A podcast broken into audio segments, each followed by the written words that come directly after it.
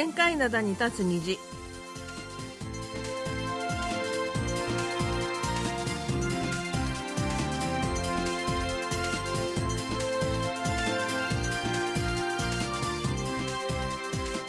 皆さんあにょはせよ11月29日水曜日の限界灘に立つ虹。隙間くとゆうちゃんもです。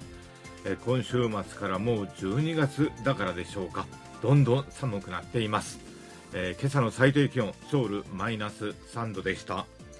パリから届いたニュースで特にプサンは一段と寒さが増したのではないでしょうか。丸米のお母さんことキム・ミョンスンです。えー真夜中の発表。えー日本ご飯のニュースをご覧になると上の方にこのアップした時間が書いてあるんですけど夜中の1時38分という本うん、当にちょっとなんかあの発表がね遅くなっちゃったもんチーフとだから、原さん、本当にそれまでご苦労様でした。大変だったんですけど、結局、2030年の万博の開催都市、えーサウジアラビアのリヤドになりまして、プサンは残念ながら誘致はできませんでした。は。はいいプサンではね昨日ですか、はい。あのーサッカーの街頭応援じゃありませんがはい。プサン市民会館うん。の大劇場でですね1500人余りが集まってすごい。応援をしたそうなんですが、まあね。とても残念でしたねあ。プサンってね、うんプサンの人って結構ノリがいいのかな？プロ野球の応援とか見てもね、そうそうそう、ロッテのすごい応援ね盛り上がってるんですよね。はいはいはいはい、はい。はいそうですよね。まあ結果的にはリヤドが119票、プサン29票ということで、まあリヤドの圧倒的な勝利だったんですが、うん。で、今朝の新聞のタイトル一斉にね、オイルマネーの壁高く、オイルマネーに負けたってひたすらオイルマネーをね、強調しててね、ここになんか悔しさが出てましたね。まああのー当初からこう言っちゃなんですけれども、うん。リヤド優勢ってのはね、うん。ある程度分かっておりましたので、そうそうそうそう、ん。まあねそうだったんですけど。でもまああの頑張ったんですよ。あのユン大統領の政権発足後に、まあ、ハン・ドクス首相と SK の会長で大韓商工会議所のチェ・テウォン会長がこの万博の誘致委員会の共同委員長となりましてまさに官民が協力して1年6ヶ月にわたって誘致戦を繰り広げてきました。あの大統領就任後ね、うん。あの外遊先で、はい。必ずこのねそう。PR をしておりましたもんね、万博の。大統領夫人はなんかマスコットまでねこそうつけてカバンに行ってたんですけどね、えーその間に移動した距離だけで広報のために、えー移動した距離だけで1989万キロ地球495周だって。すごいよなんかねちょっとめまいがしそうな。で数日前には日本の岸田首相からプサンを支持しますというあの約束を得たというニュースも流れてね、うんうんうんあちょっといいんじゃないかなと思ったんですが、韓国はね、うん。あの過去にも万博エキスポうん。やったことあることはあるんですよね。はい、あのだいぶ前だけどテジョンエキスポそうそうそうこれは1993年、はいそれとヨスでもやりましたよね、ええ。ヨスエキスポは2012年でしたか。はいはい。はい。ただそのエキスポっていうのは科学エキスポとかなんとかということで海洋エキスポとか、うんうん。一部だけで今回の万博はもうフルなんていうの全部が入ってる万博なんで、はいはいあのまだ夏とああの冬のオリンピックと万博を3つ全部開催した国はあまりないそうで韓国はそこに入ろうと思ったんですけどね。あなるほどね。はい、あの日本なんかは全部開催してるんですけ日ども、本はね、あのー子供の時でしたね。大阪万博やりましたよね。はいはいはい。それに太陽の塔。うんうん。うん。愛知も万博あったし筑波ですか？最近ではいはいははい。やったしね、まああの韓国今回誘致成功しなかったんですけれども、うんまあ再来年ね2025年ですか、はい。日本は大阪・関西万博開催される予定じゃないですか、ええまあ、こちらを見に行くしかないですね。うんはいえーそれでですねあの投票前に行われた最終プレゼンテーションで5人がスピーチしたんですが、まあ、ハン・ドクス首相チェ,、えーチェテウォン会長それからプサンの市長さんのほかに、えープサン万博広報大使のナースンヨンさんこれ女性の方ですそれから5人目がパン・ギウムン元国連事務総長事務総長がね出てらしたんで。えーこのパン・ギム元事務総長の登場はもう最後まで秘密にされていたという、まあ、あの国連事務総長を務めたことがありますので、はい、結構あの有名人というか世界で知られてる人物だからちょっと効果あるかなとと思ったんだけどらあんまりなかったですね。うん で、えーこの5人の中で唯一の女性がこのナースンヨンさんという方で私どんな人物なのかよく分かんなかったので調べてみたら、えー外交官のお父さんと共に幼い頃から外国で暮らしていたため英語とフランス語が堪能。イファ女子大の仏文科を卒業後1996年にアリランテレビってあるじゃないですか。そこの記者兼アナウンサーとして活動を始めて、2006年にフリーになってからは、2018年のピョンチャン冬季オリンピックの誘致委員会のスポークスマンなども務めてきた人物だということで、で、私この方を見て、あの、2020年の東京オリンピック誘致の際に、フリーアナウンサーの滝川クリステルさんが、おもてなしの心をアピールして、あの、大きな話題になりまして、これで、あの、東京オリンピック誘致できたんじゃないかっていうぐらいな、流行語大賞にもなったほどで。おもてなしはね韓国の若い人たちの間でもうんちょっとだけ流行しましたよ、そう、うんで、これが2013年のことだったんですが、まあね、あの、プサンのこの万博の広報大使、ナースンヨンさんを見てね、思わずこの時の滝川クリステルさんを思い出してしまったんですけどね。まあ残念ながら誘致には失敗したんですが、政府や財界も今回の誘致活動は経済的、文化的に発展した韓国を全世界に知らせる契機になった。各国の多くの首脳との出会いを通じて幅広いネットワークを構築するなど国の存在感を高めたということで、まあ、プサンは負けたけどもよく戦ったんだという反そうですね応をね。まあ、地球を495周したわけですから、いろいろな国とまたいい関係を築く上でもね、うん。えプラスになったのではないかと思いますはい。それでは今日最初の曲です。イームージンが歌います。くん、夢。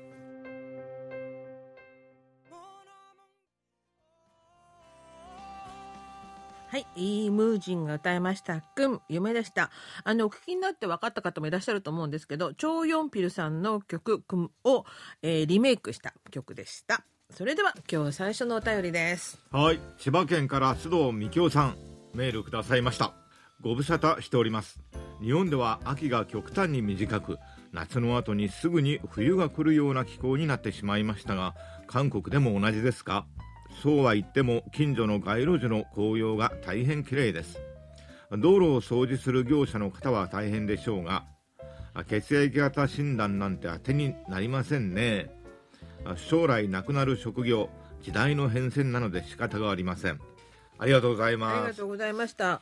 あの、鈴さん、本当に水曜日のね、限界などでは、お久しぶりにお手紙ご紹介するような気がしますよね。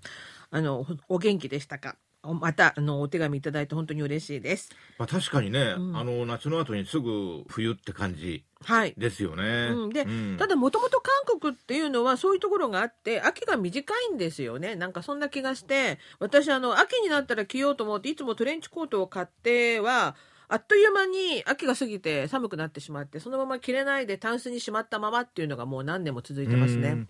まあ、最近ねあの落ち葉を掃除している清掃員の皆さんたくさん見かけるんですが日本もそうみたいですね。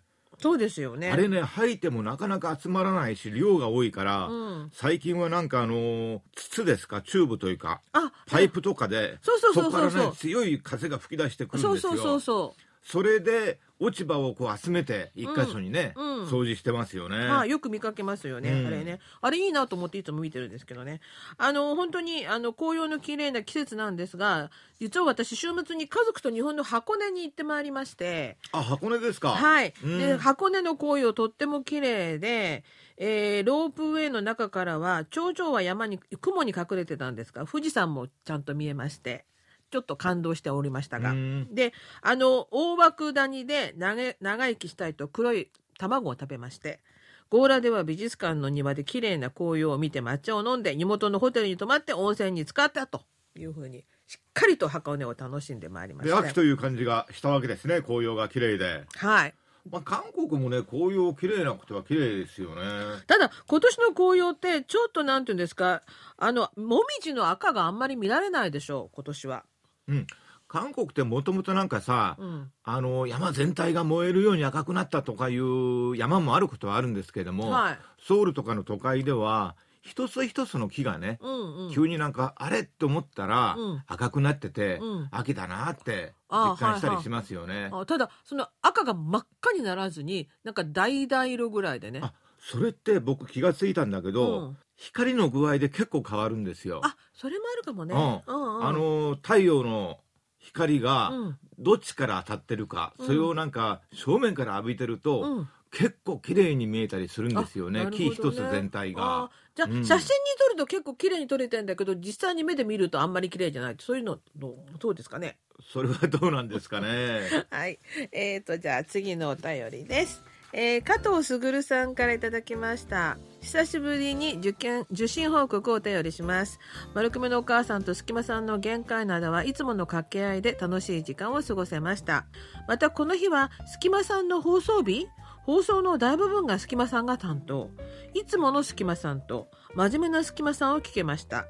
KBS70 周年でリスナーの方のメッセージがありましたが私も KBS に出会って韓国の情報を知ることができ興味も湧きソウル旅行まですることになりました。ありがとうございます。これからも KBS 家族として個性豊かなパーソナリティの皆さん KBS 日本語放送を応援していきます。ということでえ先週11月22日の水曜日の放送を聞いていただいたようですね。ありがとうございました。確かにね水曜日は僕この限界などに立つ虹の後で、うん。えーソウル発平壌は今、はい。もう担当しておりまして、うん。嫌でも僕の声をもう一度聞くことになりますね。ですから水曜日は隙間さんの曜日だというのはまさにその通りだと思いますね。でいつもの隙間さんと真面目な隙間さんというのは限界などの隙間さんとソウル発平壌は今の隙間さんのことだと思うんですが。そうですね。僕あのーいつもの隙間さんも真面目ですよ。だよね、はい。い、いつもの隙間さんも真面目だし。だけどやっぱり声のトーンは違いますよね。ああソウル発平壌は今で、うん。この調子で喋ってると、うん。何してんだって叱られそう。ああ、うん。じゃあトーンとしてはもっと落としてる？上げてる？落ち着いてますよね。あー、あーなるほど。本人はそう思ってるみたいですけど一人でやってるわけでですからあれは。まあそうですけどね。はい。でもほらあの時々ヘインちゃんのあれ声が入ったりはしないんですか？あそれはあのインサートの部分でね。うん、そうそうそうそうあの楽しい放送ですのでねぜひすきまさんの水曜日を聞いてください。それから加藤さんあの KBS を聞くようになってからソウル旅行もするようになったということ。どうぞまた韓国旅行にいらしてください。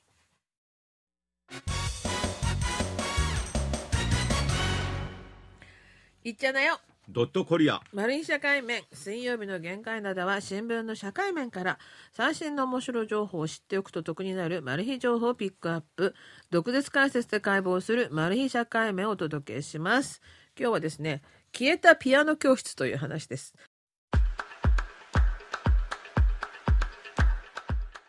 なんか推理小説みたいであれなんですが。えー昔は中産階級の象徴だったピアノが今や捨てるのも難しい粗大ごみになろうとしています。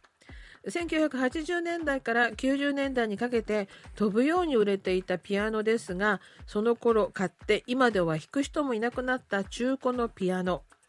専門業者に処分を頼むと1台あたり平均10万ウォン程度の費用を支払わなければなりません。数年前までは中古のピアノとして売ることもできましたが今では粗大ごみです。なぜこんなことになってしまったのでしょえなぜかというと一番の理由は需要がないからです。30年以上ピアノの販売をしてきたという男性はこんなに急激にピアノの価値が下落したのも初めてで残念だと話します。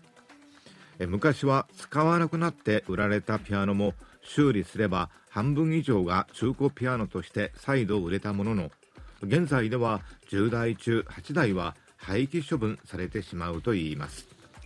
中産階級の家庭のシンボルだったアナログピアノがこんな風に捨てられてしまうのには理由があります。低出産です。子どもの数が急激に減りピアノなどのお稽古ごとの教育市場が直撃打を受けています。中央日報がこの5年間の小学生の塾やお稽古ごとの現況を分析した結果ソウル市内のピアノ教室の数は2019年に1295個あったのが今年は1133個と12.5%も減ってしまいました。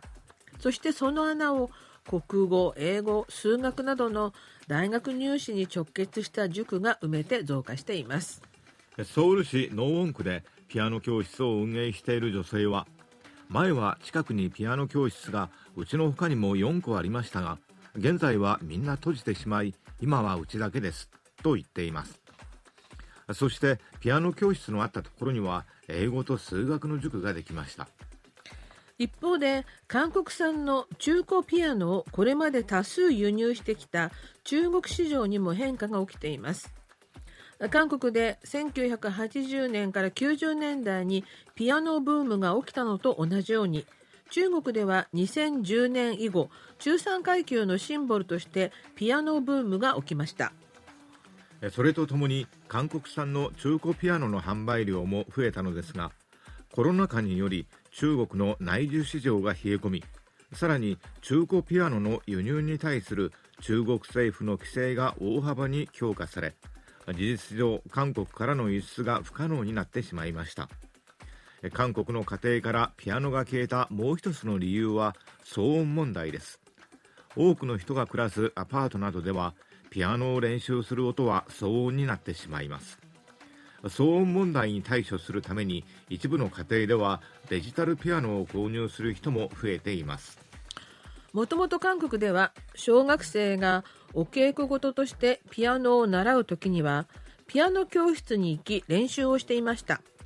先生とのレッスンの時間以外にもピアノ教室で1人で練習することができます。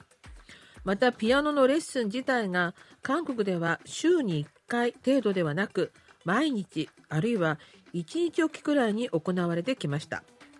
そしてほとんどの子どもがピアノを習うのは小学生まで。中学に入る前にやめてしまいます。中学からは入試の勉強が本格的に始まるからです。そして中学以降もピアノの練習をするのは音大を目指す人だけでした。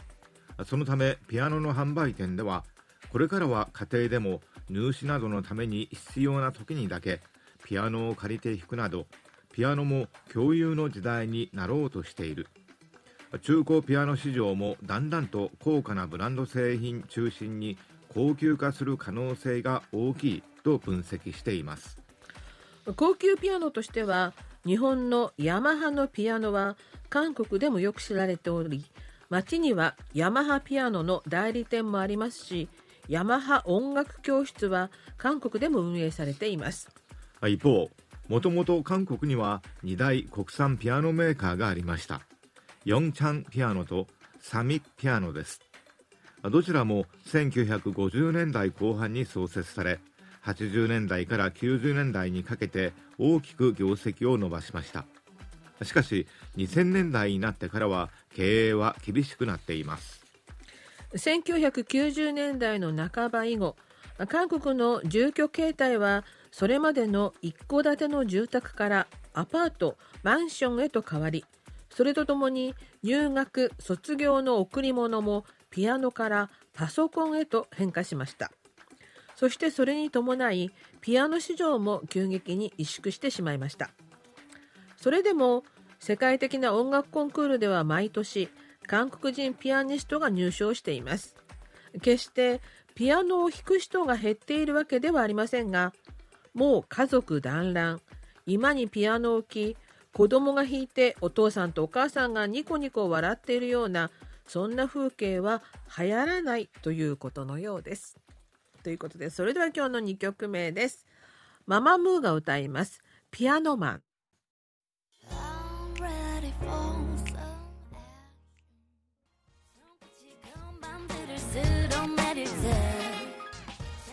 ママムーでピアノマンでした。それでは後半のお便りです。えー、ラジオネームメアリーよりいただきました。隙間さん、丸米のお母さん、こんにちは。毎週楽しく聞いています。先週は AI が人間の職業に変わるという話題でした。AI で職業を失うことも考えられるので、職業選びも慎重にならないといけませんね。その話題を聞いて思い出したのは NHK の朝のニュースです。ニュースによってはアナウンサーに代わって AI の自動音声で伝えています。AI なら間違えないかもしれないけれど棒読みで味もそっけもありません。優秀なアナウンサーがいるのにどうして AI に読ませるのかいつも疑問に思っています。アナウンサーは AI に代わって欲しくない職業だなと思いました。はいありがとうございました。あの先週の社会面で AI によって将来なくなる職業はというお話をしました。意外なことにお医者さんや会計士弁護士などの専門職がその可能性が高く反対に聖職者や大学教授歌手などはその可能性が低いということでした。まあねあの歌手 AI がどれだけ歌を上手に歌っても、うん、生身の人間が生身の歌手がねそうそうそう。歌う歌とはまた違うでしょうね。そうそこなんじゃないかな聞く側として全然違いますから、うん、人間の感性にやっぱり訴える職業っていうのがね強いのかなと思いますね。聖職者だって、うん、お坊さんがさ、うん、いろいろ説法して解いてくれるから、はい、ちょっと聞き入るのであってあれが AI じゃね。AI やったら何考えてんのかってちょっと悩んじゃいますよね。そうですよね。うん、いくらね、教会の牧師さんのあれが AI が喋ったらやっぱりね、聖書の聖書の一節でもやっぱりちょっとじんとこないかもしれないですね、うん、だけどアナウンサーはね結構ちょっと危ないかもしれないな AI っってどんどん進化してるからそうなんです。発音とかイントネーションとかそうなんです話し方とかあの結構上手になるはずだし。あの NHK のニュースをあの AI が読んでるの私も毎朝聞いてるんですけどいつも思うのはあのメアリさんは文読みで味もそっけもないって書いておられるんですが私はむしろほらナビってあの車のナビのアナウンスの声ってあるじゃないですか、うん、あれに比べるとあの NHK の AI のロボットすごくうまいなと思って、うん、だからね、それが怖いんですよ。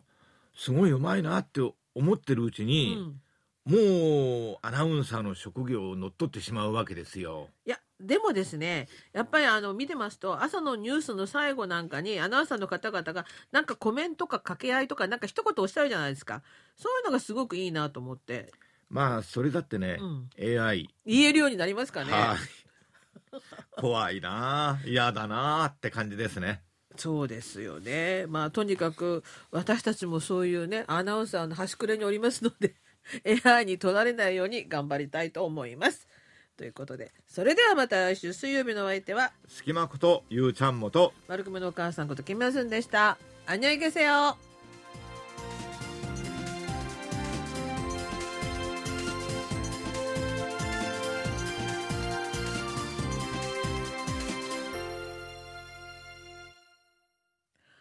お聞きの放送は韓国ソウルからお送りしているラジオ国際放送 KBS ワールドラジオです。